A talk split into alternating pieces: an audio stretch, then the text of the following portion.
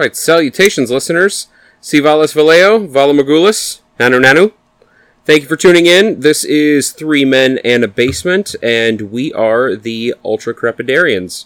My name is Colin McLeod. Mark Culp. Timothy Magic. Uh, in this podcast, we review movies and deliver to you, the listener, an average schmuck's opinion about hidden gems in the wide world of cinema. Uh, in this show, we try to target movies that are not blockbuster smashes and not so obscure that you couldn't get your hands on a copy if you wanted to. Uh, but instead, uh, we try and hit that delightful sweet spot of movies that are right in the middle. We aim for films that are, in our experience, um, too many people haven't seen. Uh, maybe they've only heard of them, uh, or one that some may have, you know, seen but forgotten about, uh, and and deserve another watch. We review these and deliver to you our take on what they are, what we liked, what we didn't like, and whether or not it's worth your time to go and watch these movies. Uh, so, with that, we'll move into the movie we reviewed this week. Uh, the movie was 1408. And um, giving you a little bit of the IMDb highlights. Uh, so this this movie is 1408. Came out in 2007. Uh, uh, IMDb has it as a fantasy horror mystery. Uh, it's rated PG 13. Uh, directed by, uh, okay, I'm going to butcher this, but I'm going to try. Um, Michael Hafstrom? Hofstrom? It's it's got a lot of things I don't recognize as like punctuation and, and, and pieces of language, so it's definitely from something I don't speak. Um, You saying standard form? Exactly, standard foreign. Um, uh, it stars John Cusack, uh, that you may remember from uh, basically anything John Hughes directed. uh, uh, what else we got? John High- Cusack coming at High, high fidelity. High Fidelity, um, classic. classic. Um, The- Must Love Dogs. Must Love Dog, The Raven, which Raven. actually had sort of a tone a little bit similar to this film. so if you've yeah. seen The Raven, Yeah, you know John Cusack kind of delivers a similar performance. Earlier performance and say anything. Saying, Oh, yeah, yeah, yeah. Oh, perfect. Yeah. That's classic. Uh, uh, Sam Jackson is also in this film. Now, what has he been in? I don't know. I I, I don't really hmm. recognize that name. Ugh, s- Uh, oh, L. Jackson. Samuel L. was he Jackson. the oh, guy- Samuel L. Jackson. Oh, that motherfucker. That motherfucker. I He was remember that He was motherfucker. the guy in Snakes on a Plane, I think. Yeah. That was his breakout role. No. He was a, he was that- a badass motherfucker. nope, I don't Laurence think Fishburne? that was that was Kenan No. Thompson. No. Gotcha. Mm-mm, nope. All that? Mm-mm, nope. Nope. From all uh, that fame? Incorrect. Sam Jackson, just he's the man. Everybody loves Sam Jackson. Mace Windu, Give me a purple fucking lightsaber. yeah, like uh, Pulp Fiction. Just name your poison. Black Snake Moan. Yeah. Like anything that guy touches is Shaft. gold. yeah. Sh- yeah, Shaft. How do we not lead with that? I feel a little upset that we didn't. Lead John with that. Shaft, motherfucker. but maybe not the recent Shaft. yeah. Yeah. Um. Uh. Tony Shalhoub is also in this movie. So fucking Tony Shalhoub. Fucking monk. Yeah, Monk fans. If if you like Tony Shalhoub, uh, if you like Monk, you'll you obviously love him. Uh, Thirteen Ghosts, which I think is sort of like an under the rate, not under the radar, but like it's a Tony Shalhoub film that doesn't fit him. And I feel like this is maybe another one that like the, the tone of the movie doesn't really fit Tony Shalhoub's style, but it's it's pretty good. like he, his performance in it, as short as it is, is is worth checking. Um, also, uh, Mary McCormack, who I am not so familiar with. Tim, I believe you you said that you're you're more familiar with her work. So she was in Deep Impact, K-Pax. Oh yes, this? yes, I remember that now. Yeah. She's kind of like that, that lady you get if you can't afford Jennifer Gardner. Yeah, yeah, yeah. Kind of the Walmart version of of Jennifer Garner. Um, Absolutely. I might even I might even bump it up to Target version. Okay, well, t- Ooh. the Target version is more expensive. So basically, what we're saying is, um, uh, Mary McCormack, you're more talented than Jennifer Garner, and we love you for it. So you know, take that uh, uh, for all the gravitas that it's worth. Uh, so that is the the sort of ten cent version of this movie. We're gonna go into our, our recommendations here, and then we're gonna stray into spoiler territory. So first, I'm gonna I'm gonna I'm gonna kick it over to Mark here, and I, I really want to get Mark's two cents on this. Um, I'm excited uh, because I, I mean I don't want to tip any uh, tip the hat or anything, uh, tip the cards. I really enjoyed this movie, and I know that I uh, perhaps don't share the table with uh, you know two other gentlemen who agree. But uh, my my opinion, I enjoyed it. Uh, I recommend it. I think for me, it falls it falls right there with uh, The Shining uh, in the way in the in the environmental storytelling. Um, that is the the niche that I'm going to file this under. Yeah, I recommend it. Recommend it. I recommend it. Okay. Tim, kick it over to you. All right, kicking it over to me. Mark, I am very surprised you're recommending this. I do not classify this into the shining category at all. It it landed flat for me. It was a B flat for me wholeheartedly throughout the entire performance. Not that not that Sam Jackson and John Cusack didn't do their best to deliver their performance. I just they they didn't mail it into me. They they did not deliver a performance that was beyond mediocre to me. I'm sorry. I, it just didn't land like The Shining, like Body Snatchers, like like Dreamcatchers. It did. It did. I'm sorry. I love Stephen King's adaptations, but this did not. Now, Tim, I really look forward to challenging that opinion. Okay. Um, Colin, your thoughts? Well, no, I, I what I what I did want to sort of like kick back at Tim is like, but to the original question, would you recommend it? Basically, like being, you know, on a ten point scale, are you higher than five? Would you say it, it would be worth somebody's time to see it, uh, or do you think it would actually be a waste of time to see it? It'd be we- waste of time to see it. Even if I'm sorry. money money's not a thing, so this is a free freebie. No. No, no. Even if you saw it for free, All even if you saw it from a buddy's basement, if you saw it from uh, from Netflix free account or something like that, no, not worth it. go fight you. Below five, below uh, like again, th- th- not that not that the performers didn't do their best, but it's just not not a solid Stephen King adaptation. I'm sorry. So I'm gonna take a little bit of both of your your perspectives on this. Um, Tim, I'll actually agree with you that I I don't know if I would necessarily like throw this into the same bin as The Shining. I think it has a lot of elements that are similar, and Mark, I really do understand why you drew that comparison, but I think it is like a, a fundamentally different film overall. Um, Mark, I'm gonna agree with you, and then like maybe go a little bit further uh, with respect to how much you like this movie. I I fucking love this movie. I think this is like uh, um, truly. I find this movie to be, as far as psychological horror, the most brutal film probably I've ever seen. Like I just, again, there are things that are scarier. There's no doubt. There are things that are better shot. Um, there are things that are written better. But like, I can't think of another film that is as like brutal psychologically as this movie. Uh, every time I finish watching this movie, I always I feel like exhausted from like basically putting myself in the character's position, and I I just don't. I don't know if any other film sort of brings that type of just like one-two punch of like psychological mayhem uh, and I, I, I really freaking appreciate that about this movie. And and um, so as you can probably imagine, my perspective on this is watch it. Um, I like it. If you're not into horror, uh, it might not be your thing. If you're not into psychological type movies, um, you might be missing the type of things that, that got me particularly enthused about this movie. Uh, I'm going to give a little shout out to a buddy of mine, uh, uh, Ryan, uh, who's not a huge horror fan. Ryan, maybe don't watch this. Anybody else who really, you know, vibes horror and psychological thriller, I, I recommend this at least a watch, uh, because I, I, I kind of see where, you know, you might not like it, but I think you might be like me and Mark and, and really dig it, and it's worth, um, at least worth rolling the dice on. Am I right?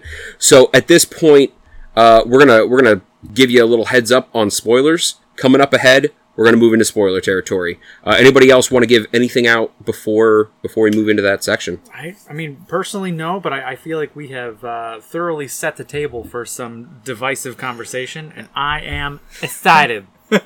So yeah, let- if you if you want to get my two cents on it, I feel like it's just too formulaic and too by the numbers for like jumps. Be it jump scares, be it scary room setup, be it well, uh dis uh, what's the word I'm looking for? Uh, dis disillusion that you're gonna you're gonna be out of it. all right. Just- it doesn't it doesn't measure up uh, as better as some of King's best work So so and and some of uh, the other adaptations uh, from other directors in the past. so two things before we before we move fully into spoiler territory. I would like to read off. Um, I I forgot this last week as well, but I would like to read off the IMDb Oh, um, sort of description We of the need to do film, that. and then uh, what I think we could probably do is move into our overview of the movie. And this is past spoilers. Do we do we want to open the Pandora's box that is spoilers? Not quite after the IMDb. It's We'll, we're, open, we're We can opening up open Okay, because I after I wanna, the IMDb, we're opening up spoilers. I want to put some color to Tim's opinion. Yes, no, I totally, I totally got you. Please. Uh, okay, so IMDb uh, describes this movie. Again, sorry, listeners, I forgot to do this again.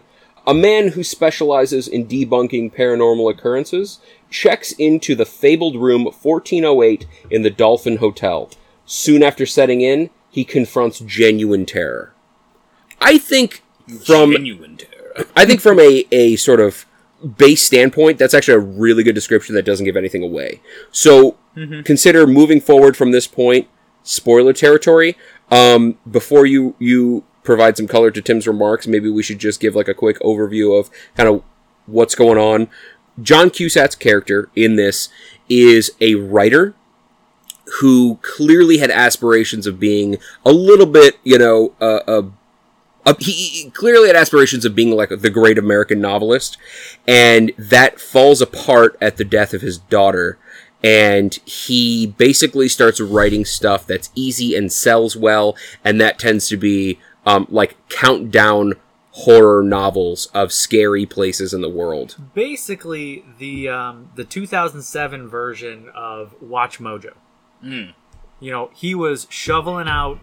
You know, we all love watching Watch Mojo videos, but they're all formula. They're all you know, just just ticking off a list.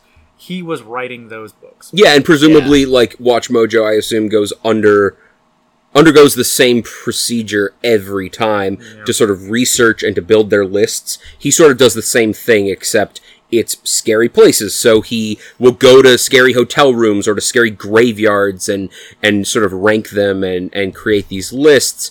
Um, he gets a a postcard saying "Don't go in room 1408, Dolphin Hotel," blah blah blah, and he ends up obviously going there, getting into the room, and uh, uh, sort of terror ensues. Uh, I think that's probably Synopsis. the, That's the synopsis, the the elevator version of the movie. Um, so Tim, you earlier had had made some comments that you weren't crazy about, and, and Mark, you wanted to sort of hit back at some of those. I think yeah. What I, I would love Tim for you to, to lay out your opinions, and I would like to jump on them. And uh, please, Please do. Yes. Um, well, well, maybe we should have some structure to this. Um, Maybe we should go over what we liked first. Was there anything, Tim, that you liked about this movie? I did like the execution of John Cusack and Samuel L. Jackson's. What's the word I'm looking for? Uh, taking on the characters. They they love. They owned the characters. They own the characters. Okay, They own okay. them. I, I did love I did love the commitment to Sam Jackson's cautionary um, tale uh, as as the manager, as the hotel manager. He's like, "Oh, don't do that. Like anything, anything I can do to disturb you, uh, anything I can do to dissuade you from 1408, I'm gonna do it." And Sam and like he owned that. For those of you listening at home, basically, Sam Jackson is the manager of the hotel, and in the same way that like a lot of the people that John Cusack has encountered are trying to dissuade him from like entering their their domicile and and you know trying to build up the lore around the room, he basically mistakes Sam Jackson's warnings and and foreboding for uh you know I guess, uh, Foreplay. I mean, foreplay. Basically, yeah, yeah, for yeah, trying to set the sh- stage, showmanship. Showmanship, yeah, exactly. Yeah. Uh, so keep going. Sorry. No, that's fine, and I love, uh, and I just love that they establish John Cusack's character as such the debunker, uh, the skeptic. Yeah, skeptic. I love, uh, word. like right from the right from the start. You know that we see him um, stay at a another Hobunk Inn. you know that has hauntings, uh, and he's just throughout the course of of his story, just constantly the skeptic and constantly the the doubter uh, that will aid to his and ultimately um, be the downfall of his character. I'm gonna back that I up right away and say like Sam Jackson's character was was amazing. Yeah. And like Sam Jackson, I love you so much. You're amazing.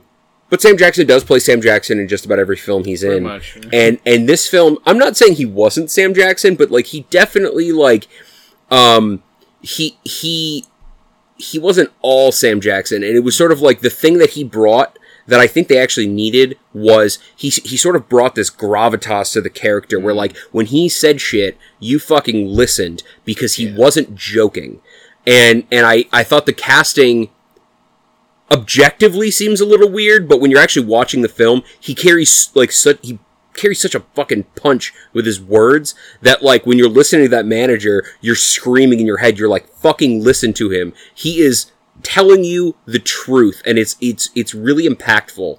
Um, and and John Cusack's performance again, I I cannot stress enough that objectively it seems really weird to have John Cusack in this kind of role. He's sort of like he plays this kind of plucky, like comedic guy in a lot of the stuff that he's in.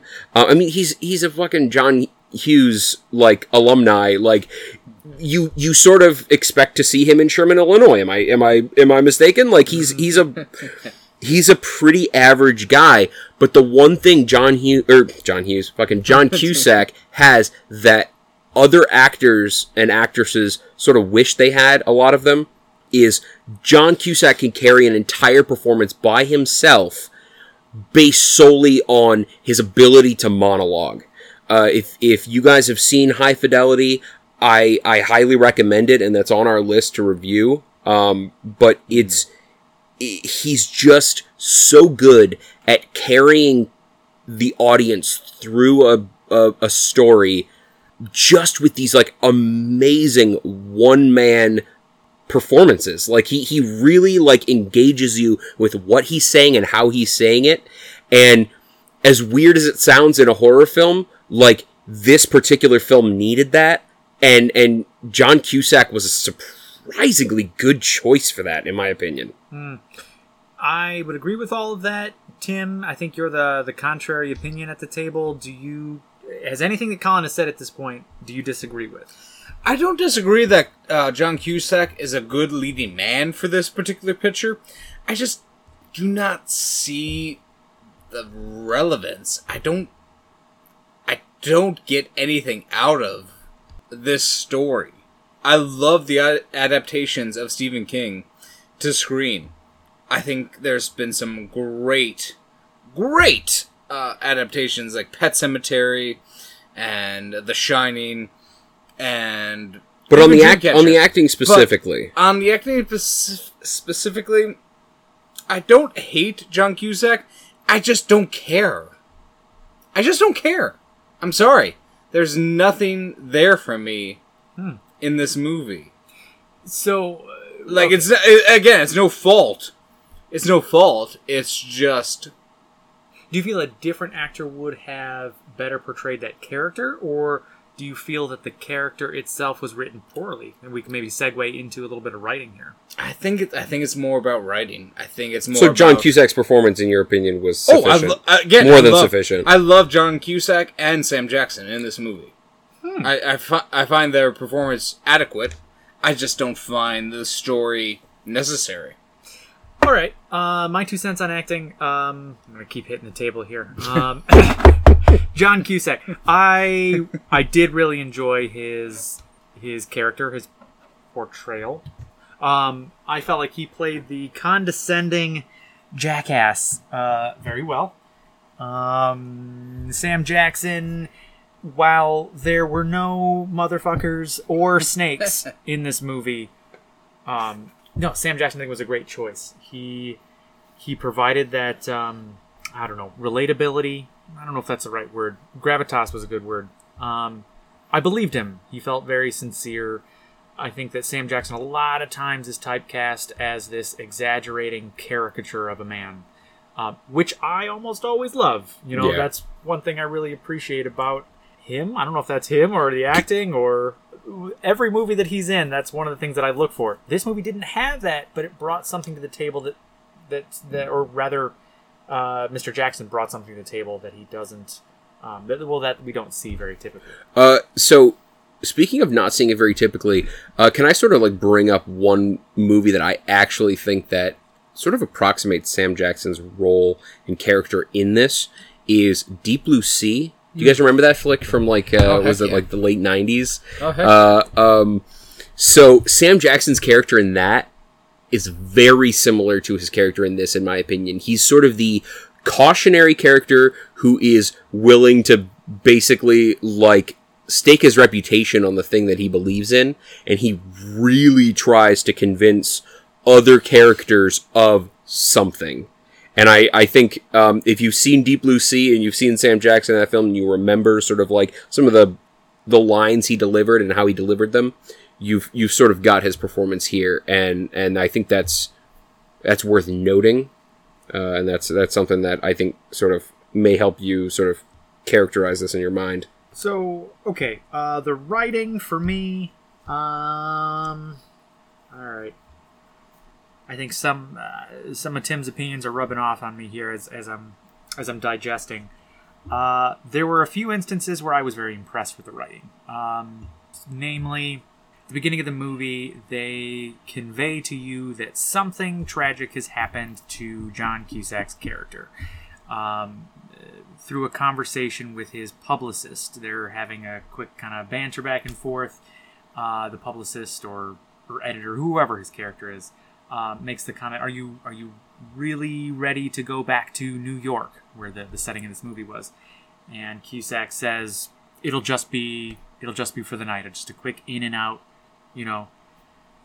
With with just that that I'm, I'm doing a terrible job, you know. uh, No, you no. know, reciting it, but you, it communicates to the viewer that something terrible has happened to his character in the past in New York without I think he says I think he says something to the effect of like I'll be in and out nobody has to know nobody has to get hurt and and alluding specifically to who you assume is like an ex-lover an ex-wife something like that right but he he delivers that information in a very fluid you know conversational way that's not you know while i think a lot of times we take that for granted there are definitely a number of movies a number of stories tv shows where they just hit you with the exposition yeah they're forcing the issue Yeah.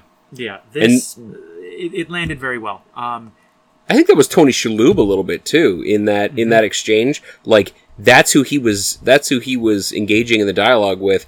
And I think you know, for as small of a part as he had in this, you know, props to Tony Shalhoub for making that organic. yep yep I, I got to jump in with the writing thing. Like, first of all, I felt like the writing. I'll I'll fully admit the writing is a little hot and cold for me. Like there are some elements like Mark was describing that I thought were like, oh my god, that really sucked me in, or like that was like re- that was really well well positioned, well described, uh, you know, unfolded naturally. Um, like one of these lines fucking caught me and it just slapped me in the face, and I love it, and I'm gonna use it in in my normal routine. Um, but it was uh, John Cusack again, fucking monologuing like a boss uh, in the room with a tape recorder, and he's sort of describing the room, and it's like it is. It's pretty fucking mundane, you know. It's there's like weird paintings on the wall that look like they were picked up at a thrift shop, and like you know the wallpaper's all like floral and shit. And he says some. He says, I I believe this is the quote. Some idiot spoke about the banality of evil. If this is true, we're in the seventh circle of hell. And I like that fucking like that's that's such a an awesome like I don't want to call it a quip because it wasn't necessarily directed at somebody, and I don't know if that's like a the qualification for a quip, but like that fucking landed on me hard, and I started like howling, and I I thought that was clever. That's a good element of the writing, but at the same time, a lot of the exchanges were pretty were were pretty mundane, were pretty formulaic, and that is not at all like it's obvious it was not at all the the you know fault of the the actors portraying. I mean, they they nailed it, but I think the the writing was a little hot and cold for me. Tim? No, yeah. Um, again, I don't want to be the sour apple in the cart, but I am definitely not a fan of the later part of the screenplay. Um, this uh, the later reveal, like we're, oh no, John Cusack is is out of the room. Oh no, we're gonna get, we're gonna see him get out. Oh no, we're gonna, oh, he's gonna reconnect with his ex-wife and his daughter. Uh oh, whoops, we got, we got bamboozled. The room's fooled us again. No, it didn't.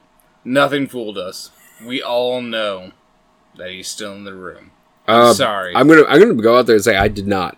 Like, no, you didn't so get that. I even I, from, even, I really even didn't. from Like, the I- first viewing in theaters. no, I mean We I, I thought like theaters too. I thought like one thing that was like really like like extra sort of brutal about this movie and and you know if you're listening and you're kind of like oh I don't really mind spoilers but like this is this is definitely the This kind of spoiler, spoiler that like just like do not Get over it. yeah Yeah. yeah, do not do not proceed if you don't like yeah. spoilers but like I thought that was one of the most effective parts of the movie is that like he gets Yeah. he gets hit with like a series of the truly like the most brutal things I can possibly think of psychologically like it's it's not only like a sort of slow burn in the beginning where but he's is, he's sort of getting shock. Like well, I mean, there's to, to me, it kind of did a little bit because, like, here's the thing. uh, you know, in the beginning, he's he's sort of getting toyed with, and like shit seems weird, and it's like out of place, and it's like changing, and then he sort of like needs to get out, and he can't, I and it's say- it's I sort of like building say- suspense. I will say I do like the Carpenters song. It's only, Only just begun. Oh yeah, that keeps keeps turning like, on. I do like the clock radio. That's sort of basically like illustrating the point Bit. that like I do this like is that gonna bit. keep happening, I do like that bit. and it's but, but like I do not not like with with that being like the the initial gate that that being the initial Well, let me jump into the serious spoiler territory here. So basically, like That being the he has this kind of like slow burn in the beginning where he's getting toyed with, and then it escalates to like I need to get out of this room and I can't, and then it starts to like really fuck with him, and it starts to go like it starts to like play images of like his father, and he starts like mm-hmm. to see his father interact with him, and then like see basically like the illness of his dead child play out again, and then you know he it it, it start, like it starts to get more and more severe. He keeps thinking that he's going to be rescued and it keeps not turning out and the the conditions are getting more severe. Then he like basically like dies comes back thinks he's out of the fucking room and he's out for like weeks like fucking weeks. And out of nowhere in the middle of something, it basically just gets torn down, and the motherfucker is back in the room, and he's like, obviously, like, I mean, first of all, how fucking terrible would that be? How fucking brutal would that be? And then, his, be and then, if- and then the his, well, hang on, and then his fucking, like, his fucking daughter comes out of nowhere, and she is like crying in his arms, and saying like, I don't want to go, I don't want to leave. They won't let me stay. And then she dies in his arms for a second fucking time. And he's sobbing. And then she fucking explodes into dust. And the motherfucker is like on his last leg. He is absolutely exhausted. He starts to like tear down the room. He's he's blown out of breath. He falls to the fucking floor and he sees this clock that's like it's it's a trope that they keep using to basically like count down his time and it's just like it keeps counting down that's the the clock radio that keeps uh, uh playing the carpenter song and he sees this clock and it's got seconds left and it fucking goes to zero and he's back in the room and the room is all together again and nothing has happened and you're just like, oh my god, it's it's fucking done. And then the fucking clock goes back to 60 and starts counting down again.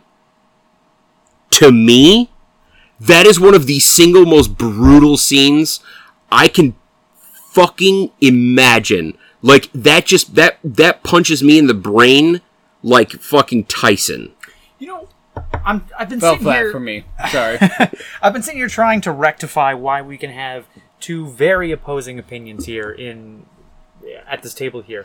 Fell flat for me. I'm sorry. Got a theory. I got a theory. Tell me what you theory? guys think. Hmm. I think if the entire performance is resting on your ability to relate to John Cusack's character, and hmm. if you don't care, if you don't care about John Cusack's character, there is nothing in this movie for you. If you don't Yeah. buy into his relationship with his daughter and his wife, if you don't buy into his monologues, if you don't appreciate his his portrayal of it, if you don't really get into his perspective, there's that's it. Yeah. That's it. You don't care that he's going through all these traumatic things. You don't care about that. Not that, and I'm, and I'm not saying that like, uh, if you don't like this movie, it's because you just can't, you just can't see why you know. Ju- it's, No, that's that's fair, Mark. Because I definitely uh, feel trauma when I watch Pet Sematary, when I watch The Shining, when I watch um, uh, other adaptations of Stephen King novels. I definitely feel that. But for 1408, fell flat for me. now those other movies have multiple perspectives. They have multiple characters who are contributing to the narrative. This one only really has one. Yeah. So if Yeah. you're not in John Cusack's passenger seat, you don't care. Very Sure. true. And and I'm not I'm not saying this is the case for you, Tim, Mhm. but I do think that a lot of people who watch this film, and I, I I truly believe that this is why this film didn't get the notoriety that I feel it really deserves, is John Cusack is a very atypical choice for the leading man in this movie, Yeah. and I think a lot of people watching it are like they could not get over that hump of this is Cusack. He's he's a he's a plucky comic relief kind of guy, Right. and they see him in this Yeah. role, and he like I while I think he delivered it well, like I don't think a lot of critics and a lot of uh, the audience sort of like bought into that, and and I think that's why it fell flat, and that's kind of why I really like. That's why I pushed for this film tonight because I I feel like this is the kind of movie that more people would like if they could get over that hump. If they could see Cusack in a different role and sort of appreciate why he needed why they needed him for this role for his sort of monologuing ability and and, and quick wit and why um, his performance was solid as long as I agree with you Mark you could relate to him I think you'll enjoy this movie I let Doesn't- me, let doesn't me push help back that- on that a little bit though. Hang on, just a second. I, I don't want to necessarily paint a picture though that if you don't like this movie, it's because you can't get over a hump. I think that almost insinuates that um, it's almost beholden on the viewer to to you know to, to summit that mountain. Maybe you don't want to summit that mountain. You know, maybe it's I, I don't think there's anything wrong with having a contrary opinion to it. I don't think that it's because you just haven't quite. Um, No, that's true. That's and I didn't mean to come off that that like it's something that you're unable to do. I think it's something that like either John Cusack being the leading man in a horror film bothers you or it doesn't. And there's probably not a lot that you yourself personally can do about whether or not that fucking, you know, it, it tickles the wrong hairs in your brain. Um, if you're a huge John Hughes fan, I would imagine maybe you have a little bit more to get over than a person who's never heard of John Cusack before in their life. so, so it's one of those things where it's like it's probably not entirely within your control. Um, but if it's the kind of thing that you don't think would bother you, like fucking check this check this thing out. I, I cut you off, Tim. What were you saying? No, I was saying um, in that uh, vein that John Cusack is definitely the uh, go-to male for a rom-com. A um, Rom com definitely. definitely uh, looking for the guy that can be the everyman. So I don't, I don't doubt his ability to like portray The Brood. yeah, portray the um, scare tactics of a Stephen King adaptation, but it's just like it's not my go-to guy. And again, I've have yet to empathize with his character. I'm sorry. It's just like I know I want to. I don't get me wrong. I want to. I I get it. He's a dad. He's he's a writer. He's all these things that I could like channel, but it's just like John. You're just like you're falling flat for me because you're a douchebag. I'm sorry in this movie. He really is. He's, He's Well, a yeah, douchebag so- in this movie. He's yeah. arrogant. He's arrogant He and um. Very But that is the character. that He's is the playing it well. That's fine, and he's executing that fine. So that's that's fine. But I think also, Tim, you sort of bring up an interesting point where, like, I think Mark, you and I were discussing earlier about uh, whether or not you're relatable to John Cusack from like a a what he's done before type perspective. I think Tim, you bring up that he may like the character itself may be more or less relatable because he is a skeptic. He is a little bit of an asshole. Like, um, you know, we were talking during the film about like his hubris and like there's nothing I love more than like fucking hubris in a film and watching the hammer crush down on somebody who who just thinks they're sort of untouchable. And to that point, he's got a lot of reason to believe a lot of this. Like Yeah, he's he got a lot of reason to believe that he was touched. he huh He was touched. touched by an angel. The untouchable was touched. in the movie like after his his initial stuff you're saying you're saying yeah so like his um his initial character man he was fucking he- wasn't playing any shit and he's seen a lot of uh uh hotel rooms. He's he's been in a lot of you know these types of situations and has just been unimpressed. And um i get that. Like i really do. Uh, and as much as i get that and understand it and understand the character like it's still like this dude's shooting his mouth off about like not being scared of anything and like you know your ghosties and ghoulies won't get to me. And then fucking like getting the smackdown like there's something like oddly satisfying about that. And but that. but but to to your back to your point tim i think that could be very off-putting for a lot of people and can mm, give them trouble empathizing with the character. And honestly if you don't empathize with john cusack's character mark to your earlier point you are not going to like this movie. Yeah. Yeah, I, I think that when you're describing this movie, mm, you kind of just stop at the IMDb description because You have to. that's the that is the movie. There- Yeah, no, it's, it's very accurate. The IMDb description really fucking nails it. I think sometimes when you when you read a description for a movie, it's a it's a tease into it. It's a it's a setup. This was the whole movie. There isn't Mhm. the only thing deeper than that IMDb description are, I guess, the the relationships. Um, Yeah. It you know it And the brutality. characters. well, Yeah. yeah. The psychological brutality of this movie is truly what m- makes it for me. Mm-hmm. Everything else can sort of fall by the wayside. I just I appreciate the shit out of how fucking horrific it is from just a mindset standpoint. It is it is the it is the fucking Hostel of the mind. In in my pers- in my opinion. Uh, but one thing I did want to note was was on creativity. Okay, so I've watched this movie. So you guys have not seen this since it came out. Is that correct? Just the one. viewing. Um, in the uh, In the cinemas. theaters? In the theaters, Right. yeah. So I've watched this movie at least half a dozen times.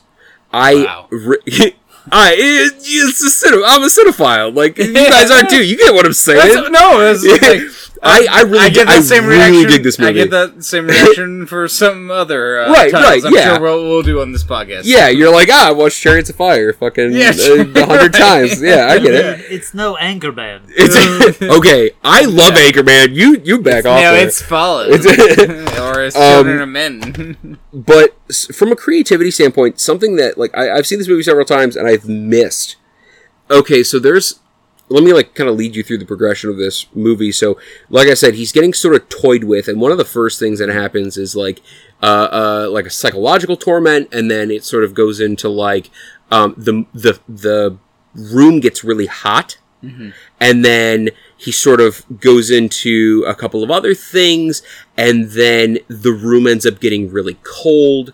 And like during the scene where it gets really cold and it's all like fucking covered in snow and stuff he's like bundled in like blanket after blanket and he's like burning things to stay warm and he starts like repeating what's kind of seems like babblish. He seems sort of like he's just like ranting as like a, a cold, aloof person who's sort of losing their mind in in the extreme conditions.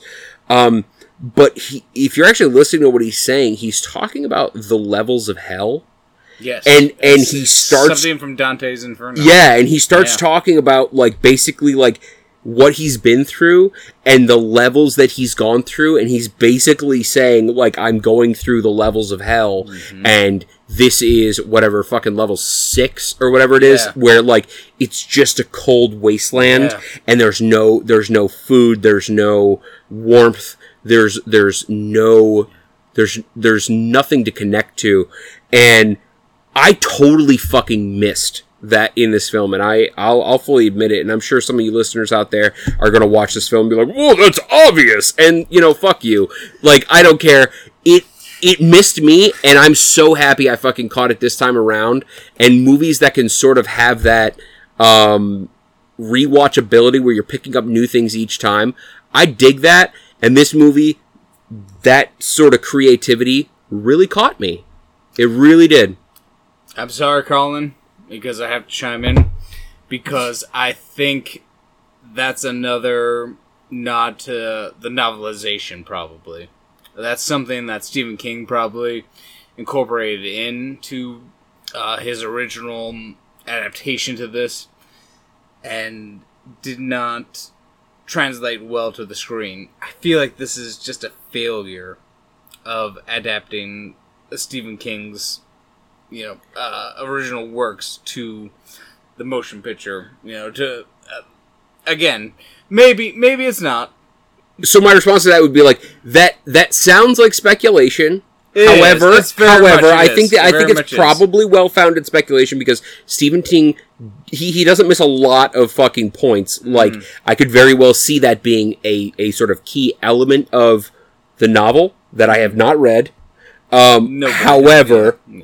Uh, uh, is it novel short story i don't honestly know We don't read. We, we- watch movies. We do. we don't We do. we don't read we just watch well I, I just read an imdb description so i'm i'm practically um, Heck, I'm, Well- hope I'm hoping we can watch Shawshank Redemption. I know that's a short story, but whatever. I mean, I, I don't want to like mess with the uh, the fourth wall here, but when we first started this movie, there were some subtitles going on. and I was a little nervous because he was uh, he was I sweating I didn't come here to read. he was You know sweating saying? pure wine Yeah. Right. Um, Tim, I'm curious if Yeah. you could try to encapsulate your disdain for this picture into one or two articulated sentences. okay.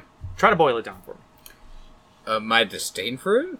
Yeah, yeah. you- disdain is a strong It's word a strong word. your uh, lack of appreciation, your uh, disillusionment, your I don't know, I just your meh. it's apathetic. why didn't you recommend it it's sort of, apathetic? Look, you want to take the I'm short? sorry. Yeah, sure, sure. I'm taking the, long wor- road. The word, fair enough. the word you're looking for from my vocabulary is apathetic. It's an apathetic um, Stephen King adaptation. I'm sorry. I love I love Stephen King. I love the adaptations. I love the uh, TV specials, and I love the movies, and I mo- love the adaptations. see But to me I'm sounds sorry, but I'm sorry. This is an apathetic execution. so to me though it sounds Sorry. like and and i i wouldn't Love it, necessarily love it, and hate it at the same time. I wouldn't necessarily disagree with you that like there are elements of this movie that probably could have been done better, but like to me Mm-hmm. it sounds a little bit like your your dislike for this movie largely derives from your affinity for other Stephen King adaptations. Like Yeah. you've repeated that Could several be times. It could be better, And it's like it could be better. but we like know, we ass- know be assuming better. let's like hypothetically say this was not a Stephen King adaptation let's say it was something else it was it was an, just ori- an original piece That's just boring. Do you really feel that though or or do. it, it, Sounds 'cause like it- he does. It sounds like it he's sound- pretty it- firm in that case. I know but it sort of sounds like all the arguments to be made are are surrounding comparisons to other know. Stephen King adaptations Why? know, I'm why gonna- not? I'm gonna move to the other why side of this not? table here and say it sounds to me like Colin, and just call me out for being. Go I would. I would rather see the Tommyknockers, and I would rather see the um, Shining uh, remake on for made for TV a hundred times over rather than this. I think I feel like that's a little strong. Nope, I would. he's pretty serious. I think Colin. I think because again, I appreciate their execution. I think Alan, 'Cause you their are commitment to looking, You are looking for reasons to um, not not um, criticize to uh, to to deconstruct uh, Tim's apathetic view of this feature. I think you are applying meaning where you want to, and almost insinuating that that uh, perhaps if you didn't like it, you just uh, didn't look hard enough.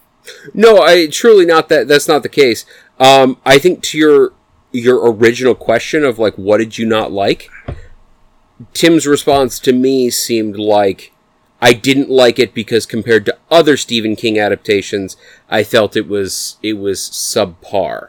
Which lazy. which I I'm not saying couldn't be the case. That that I mean like I mean Stephen King's written some fucking awesome stuff. Oh, like and the the adap- and the adaptations of those things. I mean uh, Stand by Me, Shawshank Redemption, Oh, yeah. like you're talking about like award-winning films. Mm-hmm. Like I'm not putting this in the category of Shawshank Redemption. I'm not. Oh, uh, you can't. But I I, I also tear you apart if you but I also don't feel like it should be held to that standard. I feel Yeah. like it is a fundamentally different film, and I feel like it's the kind of film that um, needs to be taken for what it is. I feel like it's it's uh, a a psychological horror thriller, and and to be perfectly honest, like I, I I'm not entirely in disagreement with you that like a lot of the elements are sort of like okay, not bad.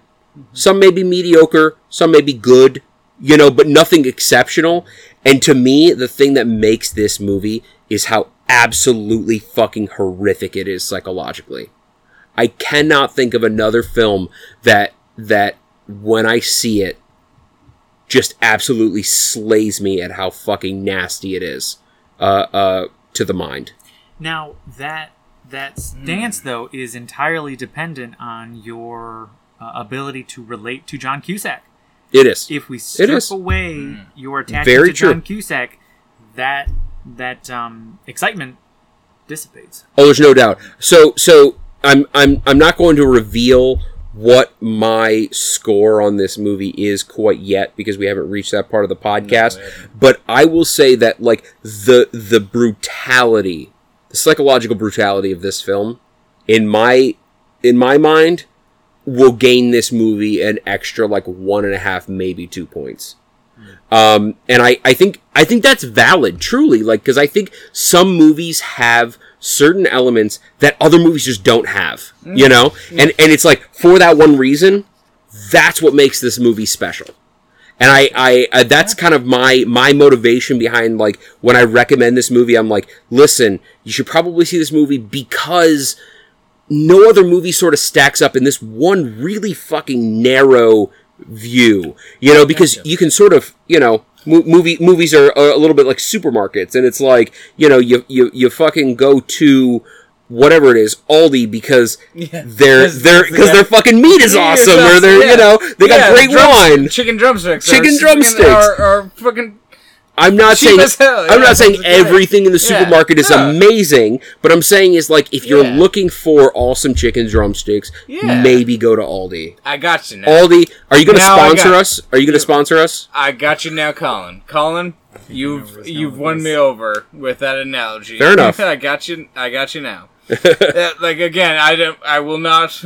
I will not give a high endorsement for this movie uh, for 1408 at the end of this podcast, but I appreciate Colin's analogy for that. I, I'm gonna I'm gonna say that Colin kind of walked into Tim's little trap when he just equated 1408 to the Aldi's of Stephen King novels. Good job, I, sir. I, I love Aldi, sir. It's yeah, no, it's fine. Yeah, but it's no holiday market. No. Oh, That's never. true. Oh God, no, never. Holiday Market, are you going to sponsor us? Holiday Market. Yeah, They they sell the the There's like probably there's probably like I, I, I don't know how many holiday markets there are in the world, but not, Two. not enough. at least Let, us two. let's say not enough. Royal Oak and Canton. Royal Oak and Canton. I know at least two. I know of at least two. All right, so I, I feel like All right. uh, we're starting to wrong long here, but let's let's try to sum up the last categories: uh, special effects, intangibles. Um, my my thoughts. There wasn't a whole lot in the way of well, I guess CGI. A lot of this was very practical. Um, you know, I think the set was the room. Nothing to write home about, in my opinion, on, on special effects. The one thing I will actually like, I will give this movie uh, a tiny bit of a sort of negative on special effects. Uh, not in that it was terrible. It wasn't terrible. Again, it was sort of middle of the road. But like, um, one of the things that they sort of employed to show that basically things were not going to affect the outside world was they took this sort of like a, a television type approach where it was or like a projector and mm-hmm. and things would like sort of like flicker out of existence as if like mm. short circuited and it wasn't the worst thing in the world it did not to me it didn't take me out of the film but like there probably were like other things they could have done that would like maybe would have made it a little bit Better. better Yeah. just a little bit better Yeah. Yeah, I, I, I agree with that criticism. I don't have any good um, alternatives, so you know, but I mean, I, I would say like overall, like not great, not terrible, sort of right in the middle. the water looked wet. It did. It looked It believably was wet. probably the wettest water I've seen in in recent cinematic history. I mean, it was truly moist.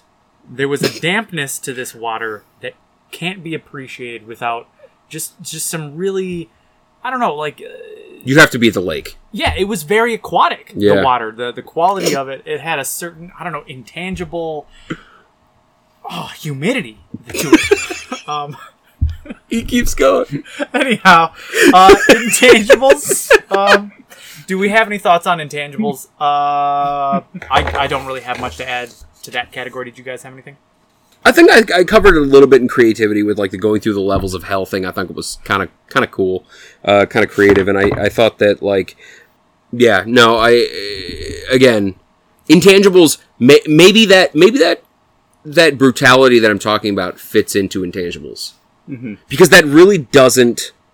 It's it, it fits it, it sort of hits on writing a little bit, but like I think it really is like intangibility, like it just to me i watch this movie and i just think like what the fuck i would do in that situation. Mm-hmm. And like to be perfectly honest okay again spoiler alert here we go. We're we're, we're going down.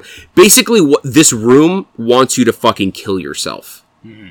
So we didn't really say that earlier in the podcast but like this room wants you to end your life and and he sort of like he, so, show you anything you want uh, that will convince you. For it. Exactly. And he sort of like like delves into it a little bit when he like picks up the phone and he's like, "Why don't you just kill me?" And they're like, "All of our customers enjoy free will. Like basically you have to fucking do it yourself and we're going You can to check out anytime you want. but you can never leave. Yes, Yeah, it's very it's- Eagles. It's, very, Eagles. Very Hotel California. yes. and and it's it's one of those things where like Yeah, and then please enjoy our express checkout uh, service. yeah, yeah. yeah, uh, jumping out of the window. Which is a little. I thought that was kind of creative. I thought it was kind of cool. Um, and and so the room cannot kill you, or it's sort of you're led to believe it cannot kill Yeah, you, believe, but it's basically going to torment you until you kill yourself. Yeah. And he like. If I always think like if I fucking experience what this guy experienced, even half of what this fucking guy experienced, I'd fucking off myself in a heartbeat. Like Yeah. it is fucking nasty stuff. Like truly, truly horrible stuff. Um, but it's all upstairs. It's all in your mind. There's like he's not he's not getting like his flesh peeled off. He's not getting like Yeah. you know like uh, smoking hot pokers, red hot pokers, getting like crammed into orifices. Like this dude is just experiencing some really fucking terrible psychological trauma, and and I just don't know of any other movies that sort of like take that tact. So from Passion from of the Christ. Yeah, I feel like that's maybe a little bit more of the physical trauma that I'm we were talking about. Went Like, through some shit. anyway, bad joke. um, bad but but uh, Right. w- yeah, I would I would maybe have to classify that under under intangibles. Tangible. Yeah, well, yeah, d- tangible, Tangible. Tangible. Right. Are we ready to move on to our ratings? Yes. I think so. Let's give a recommendation. All right. Uh, you know what? Let's let's let's make an Oreo here. We'll go. Colin. Yeah. So, um, I will go six point nine slit wrists on this particular podcast, uh, or in this particular film.